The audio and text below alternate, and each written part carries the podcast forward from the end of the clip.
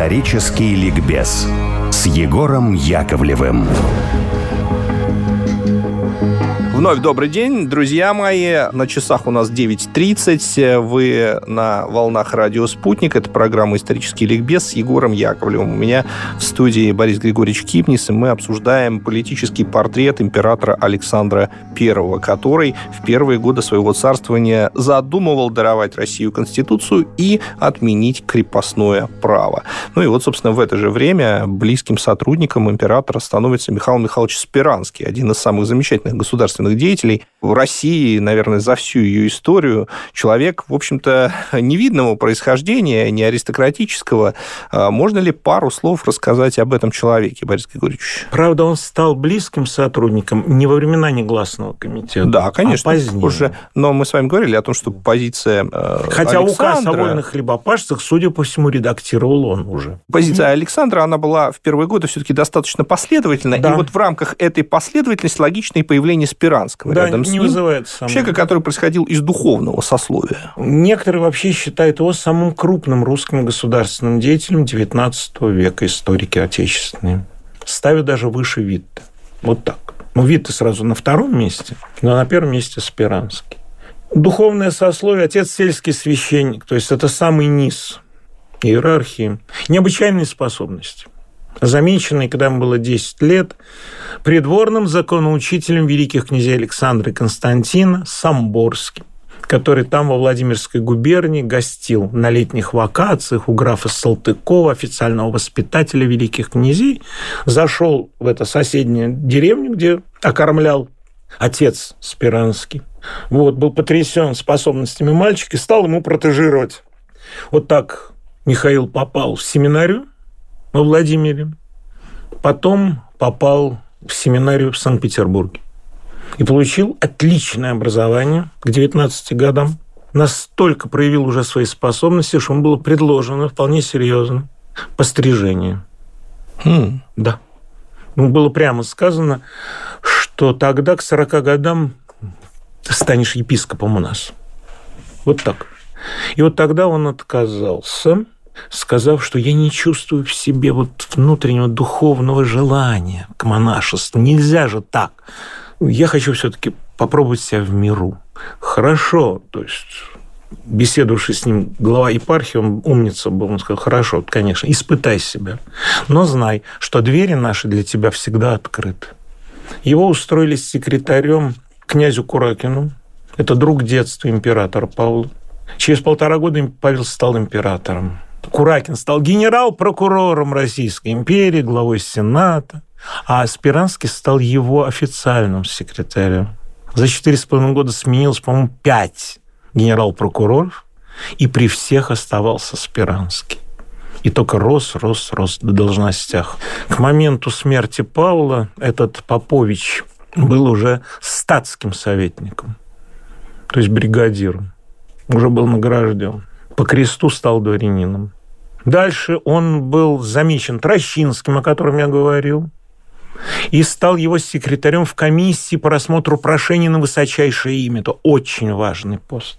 А потом его забрал к себе в Министерство внутренних дел граф Виктор Павлович Кочубей. Кочубей, да, да, да. И вот через него И вот через него, да, он вышел на с госу- Александром. государем, он стал известен государю, Кочубей его рекомендовал. И вот тогда, после уже тильзитских переговоров, Спиранский стал статс-секретарем императора Александра, когда тот вернулся на родину из Тильзита. Ну а в чем значение Спиранского? Вот вы говорите, самый выдающийся государственный деятель политический 19 мыслитель. века. Как политический мыслитель. Он посчитал возможным попытаться реформировать не только политическое устройство, но и социальное устройство. Это знаменитый его проект, который называют конституционным. Ну, там, как бы, если строго подходить, не вполне конституционный, но, в общем, ограничение самодержавия. Он предлагает разделить на три категории. Люди высшего состояния, среднего состояния, народ рабочий. И наделить все три состояния в соответствии с их положением имущественно-социальным правами. Так народ рабочий это большинство, А какими именно правами? гражданскими. То есть теми, которых они максимально были лишены. То есть признать крестьянина живым в законе. До этого было понятие крепостной в законе мертв. Создать действительно поэтапно парламентскую систему. Создать высший орган администрации, Государственный совет, который будет являться органом надзирающим за Сенатом. Сенат сделать Верхней палатой и палатой депутатов, Нижней палатой будущего парламента. Вот вся карьера Спиранского при Александре... Это, же... это не все. Там да, да, предполагалось, да. что с введением этой системы у нас появится, значит, как теперь говорят, прозрачность наших финансов. Следующее. Ограниченное допущение обсуждения бюджета. Обсуждение, очевидно, впоследствии в прессе. Параллельно с этим продолжение реформы образования. Мы же ее не коснулись, она была очень важна это 803 год. Университетский устав, автономия и так далее. Финансирование всех учреждений, образования по всей территории страны. И так далее, так далее, так далее. И в результате, если идти этим путем, то да, в течение поколения, быстрее не бывает, прекрасно мы это понимаем, это будет другая Россия. Ну, это все понятно, да. Тут Вопрос, логично да, было, я... что крепостные получат, по крайней мере, личную свободу. Борис Григорьевич, я хотел а, спросить о другом. А, вот вся карьера Спиранского при Александре, она же заняла микроскопически да, несколько по лет. историческим меркам да, срок. С 7 да. по март 12 года. Да. Ну, 5 лет, 4, даже 5 меньше. Лет. Да, меньше, да, 5 меньше 5 лет. лет.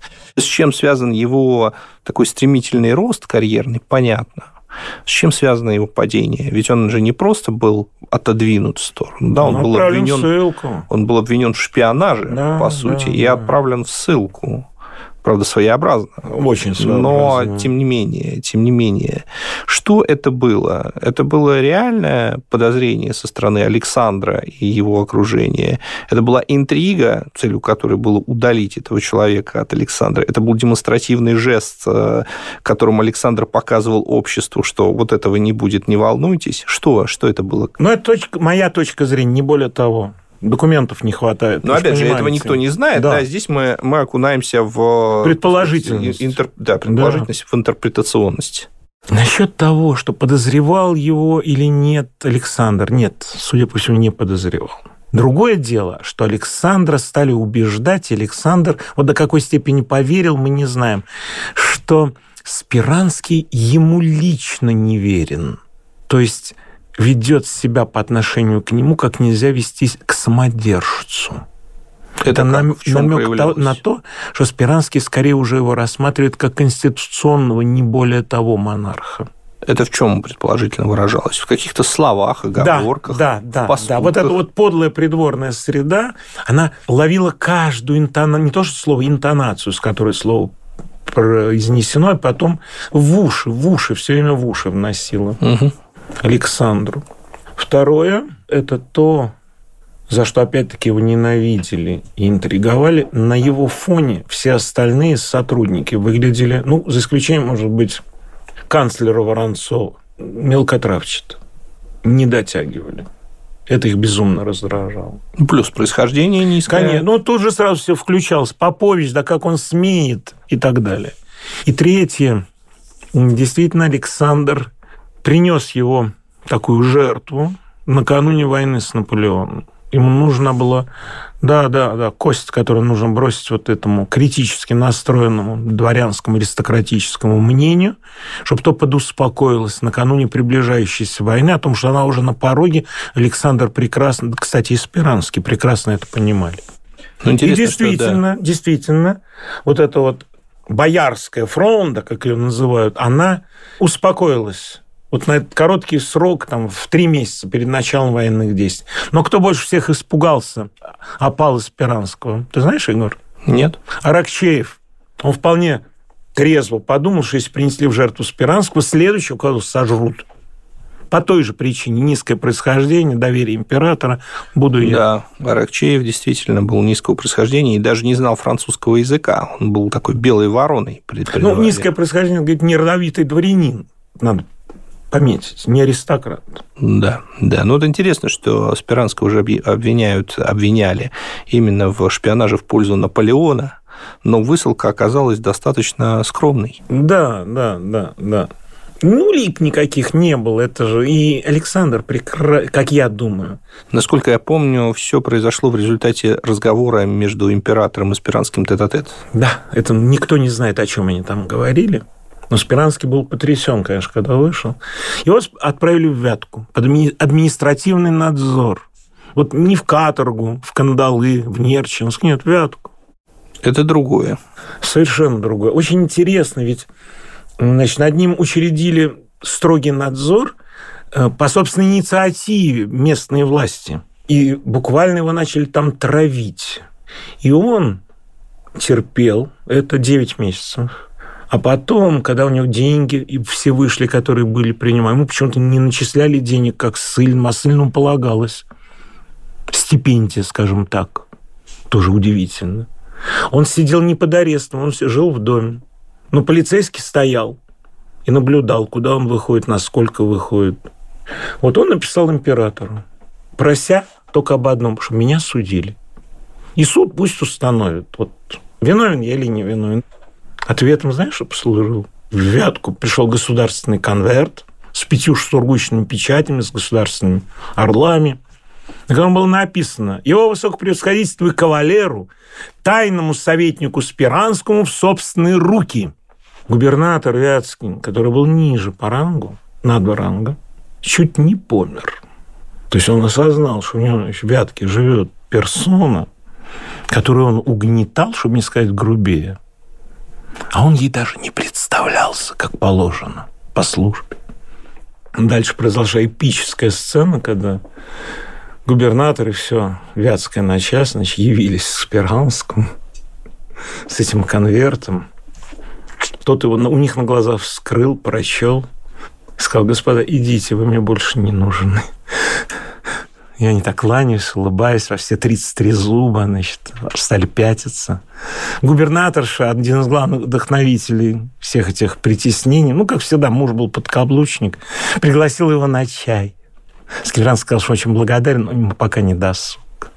Ну вот это же игра со стороны конечно, Александра. Конечно, это конечно. такая политическая игра. Конечно, То есть он да. сначала... Вот он никогда дверь не закрывает, обрати внимание. Да, это очень похоже на то, как он обошелся с Барклаем.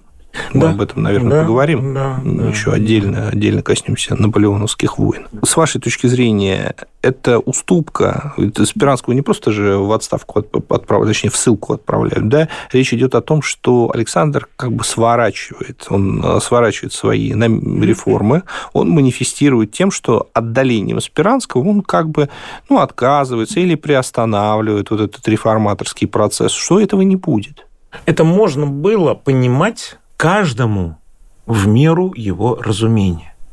Ну, Александру-то зачем это было нужно? Вы как считаете? Я думаю, это был ход в данный тактический момент. Тактический ход, Да. да. потому что ему нужно было единство общества перед Да, войной, да, да, да, Соответственно, ему нужно было заручиться поддержкой вот Да, этого максимального консервативного дворянства. консерваторов. То есть он вынужден был, принимаем эту версию, да, эту интерпретацию, он вынужден был сделать уступку на время войны. Возможно, возможно, предполагая, что по окончании войны он вернется к этим реформам. Что, собственно И вот говоря, вопрос. и произошло потом. Да, вопрос, вернулся ли он и в чем Частично, это да. выразилось. Частично это правда. Это выразилось, если вот совсем конспективно. Это дарование герцогству Варшавскому, теперь царству польскому, конституции и широчайшей автономии. Фактически это была уния. Никакой... Да, семь, Конституция. В армии, финансы, почтовая система, образовательная собственная система, свой язык, делопроизводство, печать своя. Часть прогрессивных кругов в самой России Обиделась. обиделась, а часть восприняла это как обкатку. Да. Обкатку реформ, которые вот будут дарованы Да. России. На Польшу попробовали, Следующий а потом шаг, России. буквально через полтора года, отмена крепостного права в Эстонии и Латвии. Да, Еще больше всполошились. Правда, без земли. Но даже просто от освобождение крестьян просто без земли перепугало русских помещиков. Тем более, что было создано новое генерал-губернатство, в которое входила Псковская и Петербургская губерния. Дворянство моментально решило, что, значит, еще следующим будем мы. Через 9 месяцев знаменитая речь при открытии Варшавского сейма. который Александр произносит в польском генеральском мундире и на французском языке. Здесь надо объяснить, что выбор языка для государственной речи – это демонстрация настроений. Если он говорит на русском перед польским сеймом, значит, он дает им понять, что они под русскими. Если он говорит на польском, он дает им понять, что русские не равны полякам. Поэтому он говорит на французском, на интернациональном языке дворянского общения.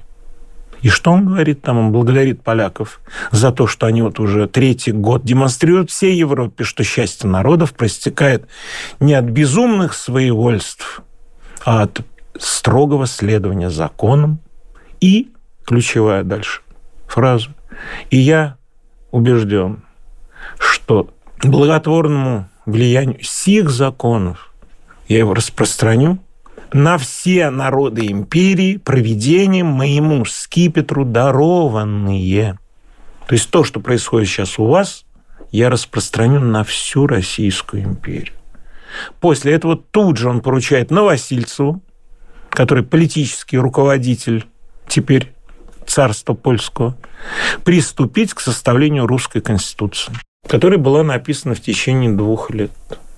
Это я уже не говорю о том, что значит, Финляндия по-прежнему сохраняет свой автономный статус, собственным законодательством. Ну, она его финанс... получила. Да, по, еще в девятом году, но не покусился, победив, отменить это.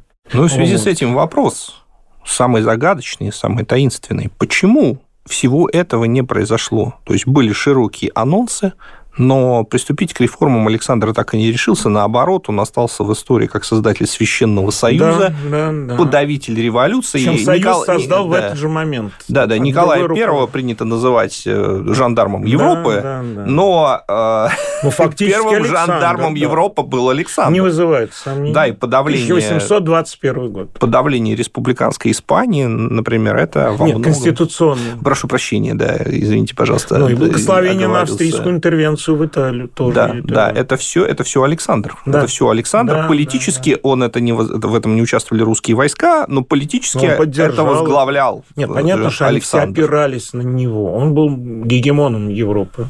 Почему? Есть точка зрения. Кстати, высказывал ее, если не ошибаюсь, князь Сергей Григорьевич Волконский, декабрист, что государь бы, может быть, свои эти благие предначертания и осуществил бы, если бы не начались революции в Европе, он посчитал, что если он сейчас на это пойдет, то это будет выглядеть со стороны, как то, что он испугался и идет на такого рода уступки. А он желал, пишет Волконский, чтобы все видели, что он силен и делает это добровольно, из любви и отеческого попечения к народу России. Вот так. Это мнение Волконского. Я не говорю, что он прав или не прав, но я сообщаю точку зрения декабриста. А вот считается, что большую роль сыграла так называемая Семеновская история. Это ну, такой полубунт. Ну, ну, ну да. Условно это бунт можно назвать на бунтом да. в Семеновском полку да, да, да. в Петербурге. Семеновский полк – это один из первых двух полков русской гвардии. Да, тем более он где, шеф этого полка. Ну, исключительно из-за самодурства командира Шварца да. возникло брожение. Это даже был не бунт, там никого не убили, не покалечили, это был отказ повиноваться э, приказам. Шварца. И, и издевается над солдатами. Издевался над солдатами, да. И солдаты Сколько можно. Естественным образом воспротивились этому, но никакого, собственно, бунта там со смертоубийством не было. Правда, это, кстати, было одно... очень плохо и неверно показано в фильме «Союз Ой, спасения». Это не... даже слышать не хочу. Вот. Александр в это время находился в Тропау, если мне не да, изменяет да, память, да, на да. Конгрессе Священного Союза, и первым он узнал о Семеновской истории от канцлера Меттерниха, который предподнес ему это таким образом, что щупальца некого международного заговора Карбонари, да, вот да, этого тайного да. общества революционеров, наконец-то дотянулись и до России. И ну, высказывается в историографии такая точка зрения, что это повлияло, изменило умонастроение Александра, он действительно испугался.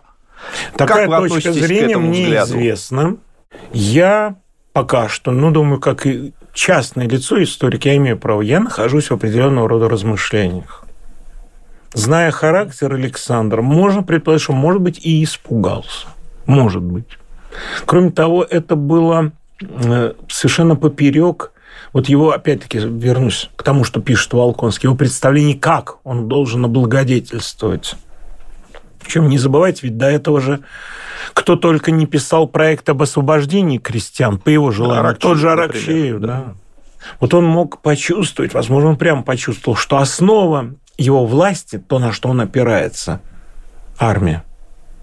А все императоры, конечно, если они самодержавные, они опираются на вооруженную силу, ни на что другое. Законы это, конечно, очень хорошо, но большие батальоны всегда правы, как говорил Наполеон Бонапарт. Это должно было его, если не испугать, то насторожить. И перевести к мысли, что не сейчас.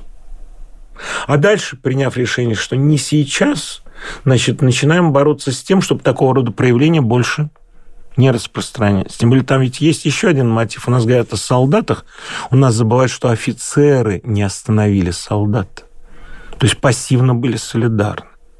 Поэтому этом... всех офицеров числили в армию в наказание. Все это происходит на фоне Вообще брожение тайных обществ. Да? да, после этого запрещают тайное общество какого-либо рода. Масонство запрещают да. Да, да, да, да. То есть начинается история с пуганой вороны, которая боится куста. Как вы считаете, вот в завершении политического портрета императора Александра, а мог ли он решиться и начать осуществлять эти реформы, если бы он начал, получилось ли бы у него? Я бы сказал, что он начинал разувериваться, может быть, даже уже разуверился в этом под влиянием опыта управления страной. Вот его знаменитая фраза, сказанная им, по-моему, Киселеву тогда, «неким взять». То есть он не видит вокруг себя вельмож, способных поддержать его. А видеть в этих молоденьких офицерах, про которых он уже знает, эквивалент вельможам, он уже не может. Он уже так долго самодержец, что он перестал различать основную массу своих подданных, пусть даже дворян, и воспринимать их как такой резерв для политических преобразований. Ну, не логика Петра Великого, скажем нет, так, потому нет, что кадровый нет. резерв Петра Великого был значительно хуже, и тем не менее. Ну, не пошел ни на ограничение самодержавия, а крепостное право просто довел до логического развития. У него другие задачи были. Ах. Невозможно сравнивать. Это было на сто лет раньше. Ну, я и не занимаюсь задачи. сравнением, поэтому я, любое его сравнение с Петром хромает будет в любом случае. Ну, хорошо, можно с этим согласиться. Ну что ж, большое спасибо, Борис Григорьевич, дорогие друзья. Надеюсь, что вам было интересно с нами. Оставайтесь э, с программой «Исторический ликбез» каждую субботу на волнах «Радио Спутник» в 9 утра. А также можете смотреть призалитые ролики на канале «Цифровая история». Мы работаем для вас. Большое спасибо. А на сегодня все. Thank